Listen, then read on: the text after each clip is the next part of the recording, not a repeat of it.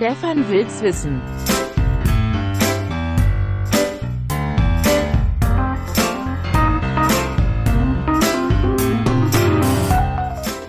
Hallo, liebe HörerInnen.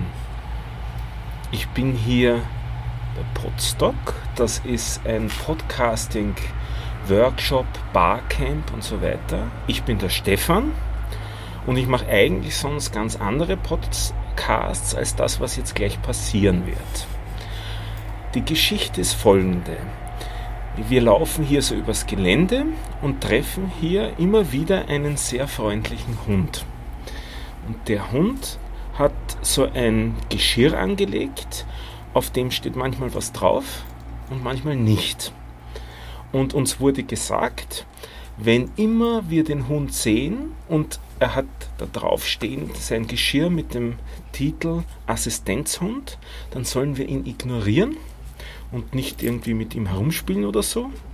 Aber wenn das Geschirr nicht auf ihm drauf ist, sondern nur so an der Leine ist, dann darf man mit ihm wie mit einem normalen Hund umgehen. Und ich fand das interessant und habe die Person angesprochen, die an dem anderen Ende von diesem Geschirr hängt. Und diese Person heißt Hanna. Und die Hanna sitzt jetzt mit mir auf der Bank und der Hund ist auch hier, der heißt Nagnak, habe ich gelernt. Und wir werden schauen, was es damit alles Merkwürdiges auf sich hat. Vielleicht, Hanna, erzählst du ein bisschen was von dir?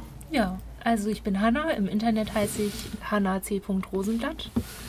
Ähm, angefangen habe ich als Bloggerin 2008 mit dem Blog Ein Blog von vielen, wo ich ein bisschen über mich und meine, unsere Erlebensrealität schreibe, weil ich äh, mit einer dissoziativen Identitätsstruktur lebe. Kommen wir später zu. Bitte, ja. Ich schaue nämlich gerade Fragen, darum ja. hat sie das gleich. Ja. Mhm. Ähm, und ja, ich blogge darüber schon eine ganze Weile und seit ähm, zwei Jahren inzwischen, zweieinhalb fast, ähm, mache ich das Podcast Viele Sein, wo es auch nochmal darum geht.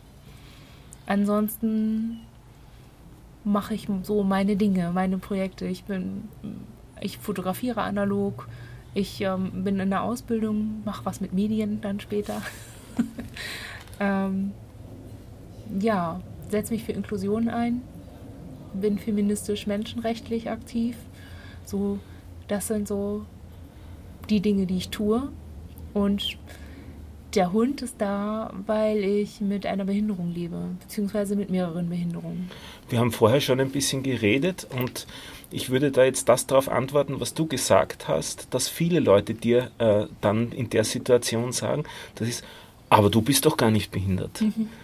Ähm, ich habe von dir keine Behinderung bisher irgendwie erlebt jetzt. Ich habe dich jetzt ein paar Mal so am Gang gesehen. Ich habe dich in einem Workshop erlebt, da hast du auch ein bisschen was erzählt und, und ähm, auch Fragen gestellt und Kommentare dazu abgegeben. Und ich habe eigentlich bisher geglaubt, dass du die Ausbildnerin von diesem Hund bist. Ich habe so ein bisschen Erfahrung mit blinden Hunden und die müssen ja viel Training machen mhm. und habe jetzt eigentlich erwartet, dass du halt die Ausbildungsperson zu diesem Hund bist, aber dass ihr halt das sozusagen trotzdem konsequent durchziehen müsst. Aber scheinbar ist das vollkommen falsch. Mhm, mhm. Ich bin diejenige, das ist eigentlich fast ein Kompliment, finde ich, wenn man nicht merkt, dass ich Schwierigkeiten äh, kompensiere, also ähm, Schwierigkeiten in dem Fall die Behinderung. Ähm, das ist letztlich die Aufgabe von dem Hund, ne? eine Behinderung zu kompensieren, zu helfen. Und beim Hund habe ich bisher nur erlebt, dass er bei dir am Schoß gesessen mhm. ist, wenn er sein äh, Schild an sich hatte. Mhm. Ich habe erlebt, dass er sehr knapp bei dir dann drangegangen mhm. ist. Ich habe das Gefühl gehabt, er ist sehr eng bei dir sozusagen ja. in, der, in, der, in, der, in der Beziehung. Aber auch jetzt, wo er gerade das Schild, also das Geschirr nicht drauf hat, sondern nur an der Leine ist, liegt er bei dir zu deinen Füßen, halt dein Hund. Ja, ja. Was macht der Hund? Sie ist nah dran. Das ist ein Hauptteil ihrer Aufgabe. Und ich würde mal behaupten, dass das der Teil ist, der ihr am wenigsten abverlangt, aktiv, an aktivem Tun.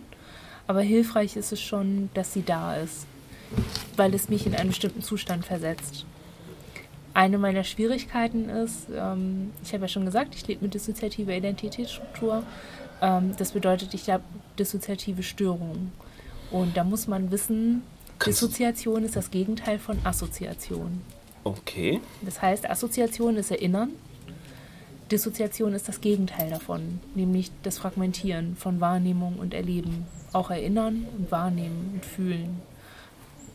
Bestimmte Prozesse der, der Verarbeitung, der Reizverarbeitung funktionieren dann anders und sind fragmentiert.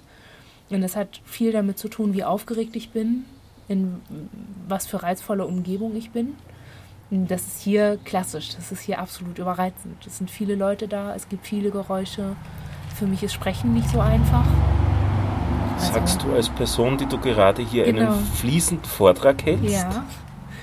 Ähm, dass meine, also ich habe mir Sprechen ein bisschen anders beigebracht als, als Menschen, die neurotypisch sind. Denn neben der DIS wurde bei mir Autismus diagnostiziert. Das spielt dann noch mit rein. Ähm, und alles das hängt am Erregungslevel. Wie aufgeregt bin ich? Wie viel Strom fließt gerade durch, durch meine Adern sozusagen?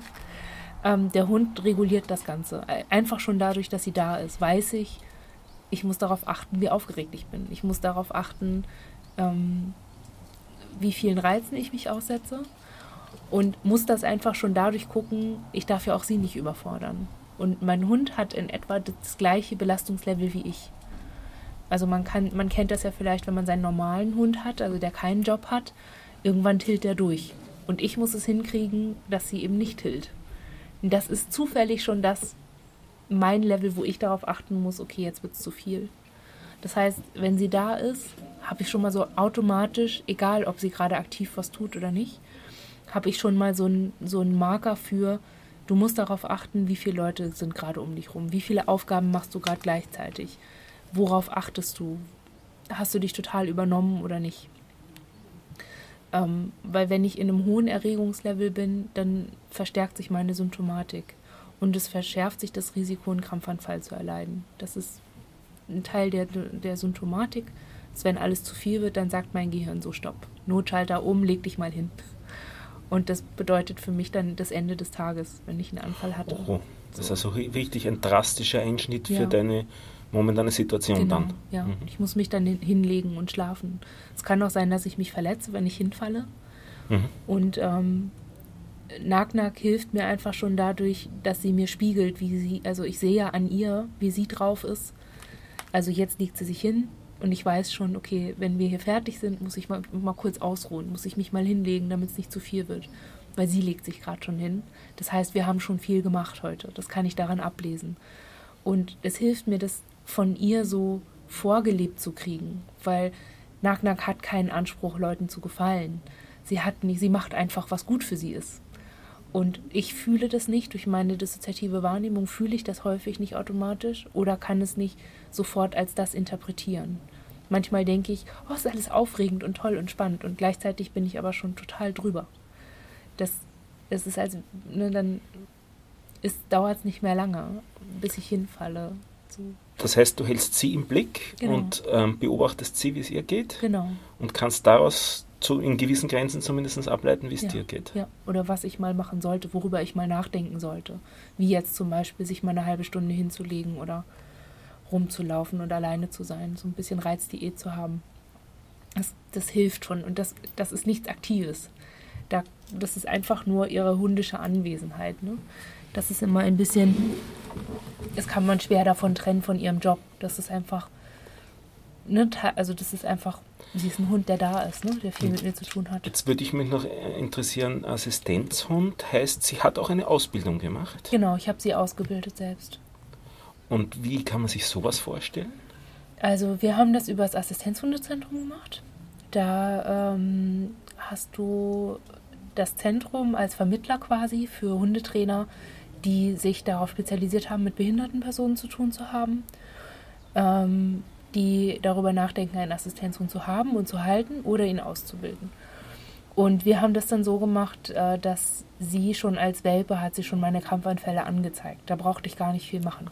Ich musste das nur verstehen. Das heißt, sie war also schon dein Hund, bevor sie Assistenzhund ja, war? Ja, da war sie schon okay. Welpe. Und ähm, hat das immer, ne? Und ich habe das dann genutzt. Ich habe dann irgendwann gesagt, okay, jetzt macht sie das schon so gut und ist so hilfreich an so vielen Stellen. Es wäre so toll, wenn sie noch andere Dinge könnte. Zum Beispiel Hilfe holen, wenn ich sie brauche. Oder meine Tür aufmachen. Oder ich habe sie an um meine Hüfte an der Leine und dann hat sie in etwa einen Meter so nach links und nach rechts. ähm, ich finde es in manchen Situationen hilfreich, ähm, wenn Menschen auch diesen Abstand einhalten. So diesen, ne, so manchmal steht sie ein bisschen schräg von mir, genau auf, dass die Leine auch auf Spannung ist. Dann ist, weiß ich, es ist ungefähr ein Meter Abstand und die Person, die von der Seite kommt, kann auch erstmal nicht näher, ohne über den Hund zu steigen. Das heißt, ich kann auch in einer gewissen Form absehen, wie die Person mir näher kommt oder nicht. Das hilft mir schon auch an manchen Stellen. Ähm, und ich habe diese Dinge, wusste ich aber nicht, wie ich sie ihr beibringe. Und da griff dann der Hundetrainer. Der hat uns das, der hat uns gezeigt, wie das geht und hat uns auch immer im Verlauf dieses Trainings gesagt, hier warst du schlampig. Das Signal war nicht eindeutig. Oder dein Hund versteht dich gerade nicht. Du musst, du musst, versuch mal diese und jene Geste, versuch mal das Signal, versuch mal diesen Moment für eine Belohnung. Also dieser Blick von außen war da sehr hilfreich in dem, in dem Training. Der Begriff des Assistenzhundes ist aber nicht ähm, geschützt. Das heißt, jeder kann sagen, ich habe meinen Hund trainiert und. Aber dieses, ähm, ich weiß nicht, ob man sagt Schild oder Geschirr, mhm. wo dann Assistenzhund draufsteht, ja. ähm, das ist ja relativ verbreitet. Das sieht man immer wieder mal so in, der, in den Städten. Ist das immer auch ein Signal, ähm, beachte diesen Hund nicht, geh da nicht so nah ran und das so kommt, weiter. Ja, ich würde, äh, pauschal würde ich sagen, ja, das ist sowieso immer eine gute Idee, auf einen fremden Hund nicht einfach so loszugehen. Ja, ne? ja. Ähm, aber es äh, markiert ja vor allem, hier ist ein Team, das man stören kann, wenn man einfach so reingeht. Das ist immer so, auch wenn ich einen blinden Hund sehe, ist ja von Weitem einfach schon klar. Da wird gerade gearbeitet, ne? Da arbeitet mindestens der Hund oder die Person gerade. Die manövrieren sich durch den Alltag gerade. Also Abstand, ein, Abstand einhalten oder fragen, ob es okay ist, wenn man rankommt. Ähm, diese, ähm, das war Ihr Beitrag jetzt. Mhm. Was ist los? Unter Menschen?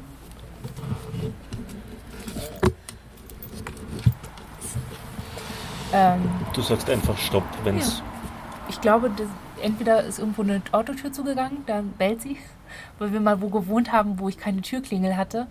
Aber ich musste ein Signal haben, dass jemand kommt. Und dann habe ich sie darauf trainiert zu bellen einmal, genau so, wenn eine Autotür geht.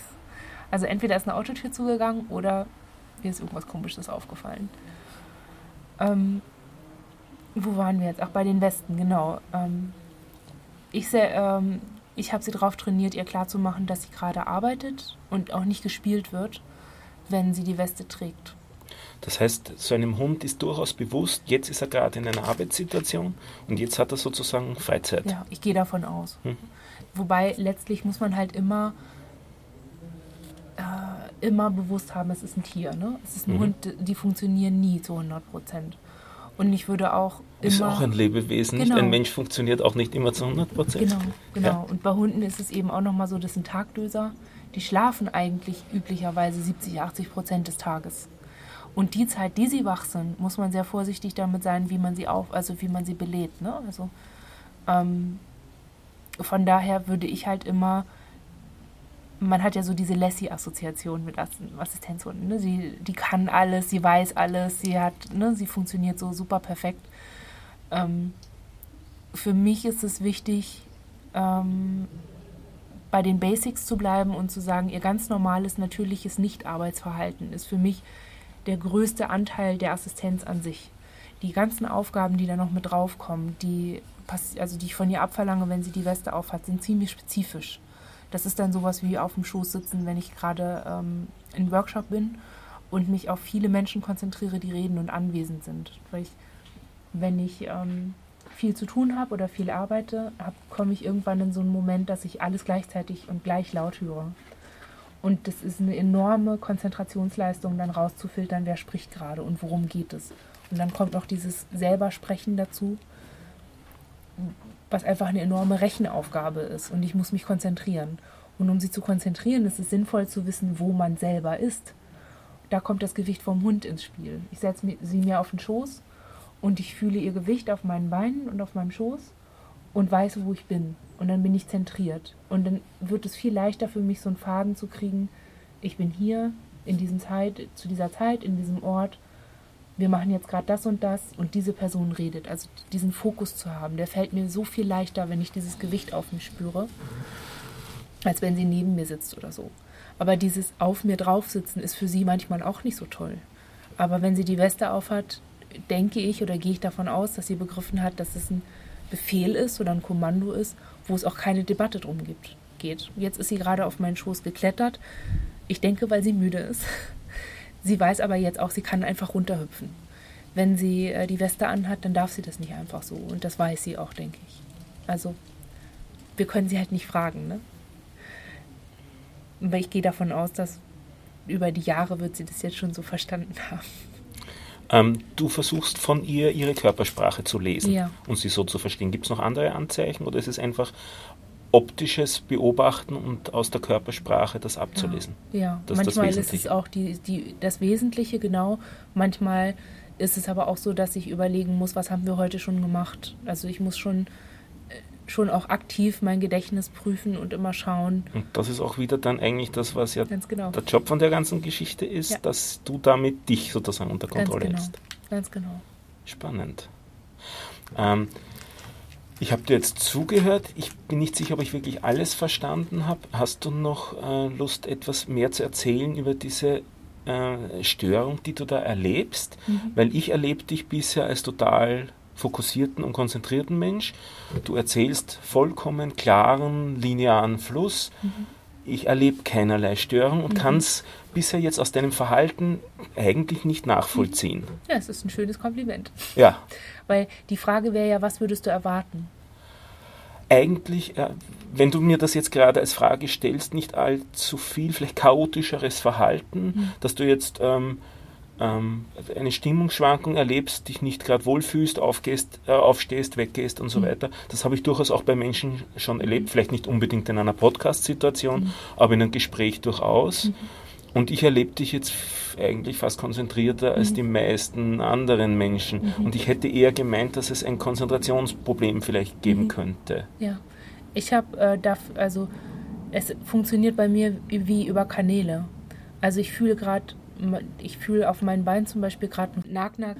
Den Rest von meinem Körper fühle ich nicht. Also ich könnte dir jetzt nicht sagen, ob ich gerade einen Hexenschuss habe oder Migräne oder ob ich Bauchschmerzen habe oder so.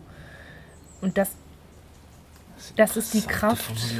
Das ist die Kraft, die jetzt ins Sprechen geht, die, Ja. die Konzentration.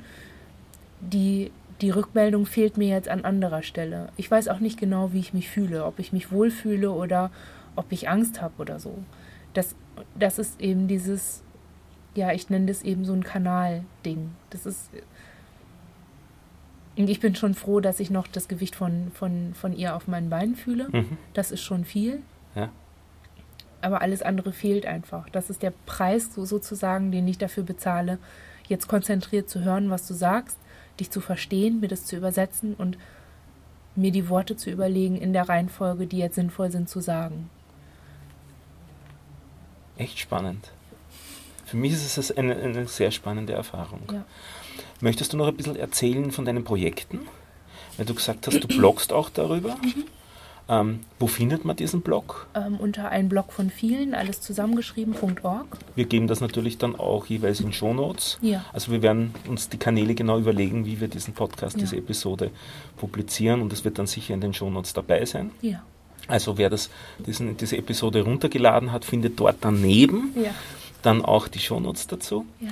Dann hast du gesagt, du machst bei einem Podcast mit oder hast sogar deinen eigenen nur. Ja. Ist das, machst du den alleine? Ich mache den zusammen mit René W. Ja? Die, äh, der Podcast heißt Viele sein. Ja? Die äh, URL dazu ist äh, viele sein, auch zusammengeschrieben, .wordpress.com. Da geht es um eure Erlebnisse, Erfahrungen Ja, und wird, würde sowas dann auch weiter besprochen werden? Also kann man da sozusagen mehr zu Ja. diesem Thema lernen? ja, man kann mehr darüber erfahren, wie die Lebensrealität von komplex traumatisierten Personen ist, also von Menschen, die misshandelt wurden.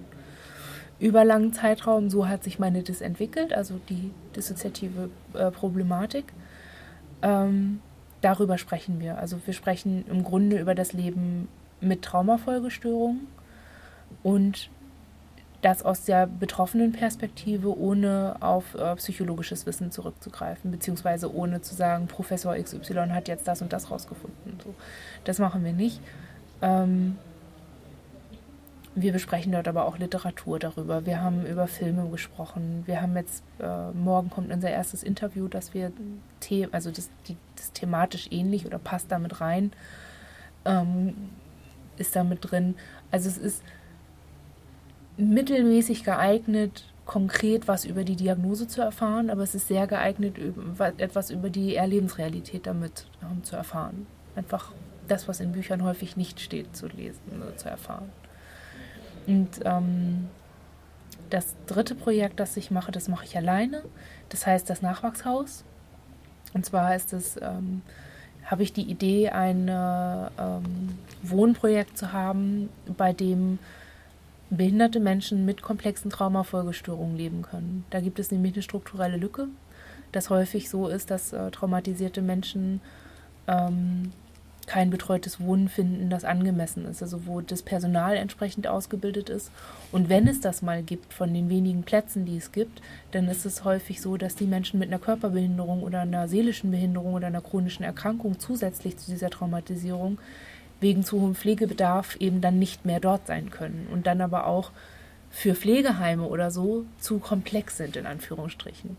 Und ich möchte gerne ein Haus bauen und ein, ein Wohnprojekt machen, wo das abgedeckt ist, wo, wo es einen Ort gibt, wo die Leute auch nicht nur so lange wohnen können, bis es ihnen wieder besser geht, sondern so lange, wie sie das gerne möchten und brauchen.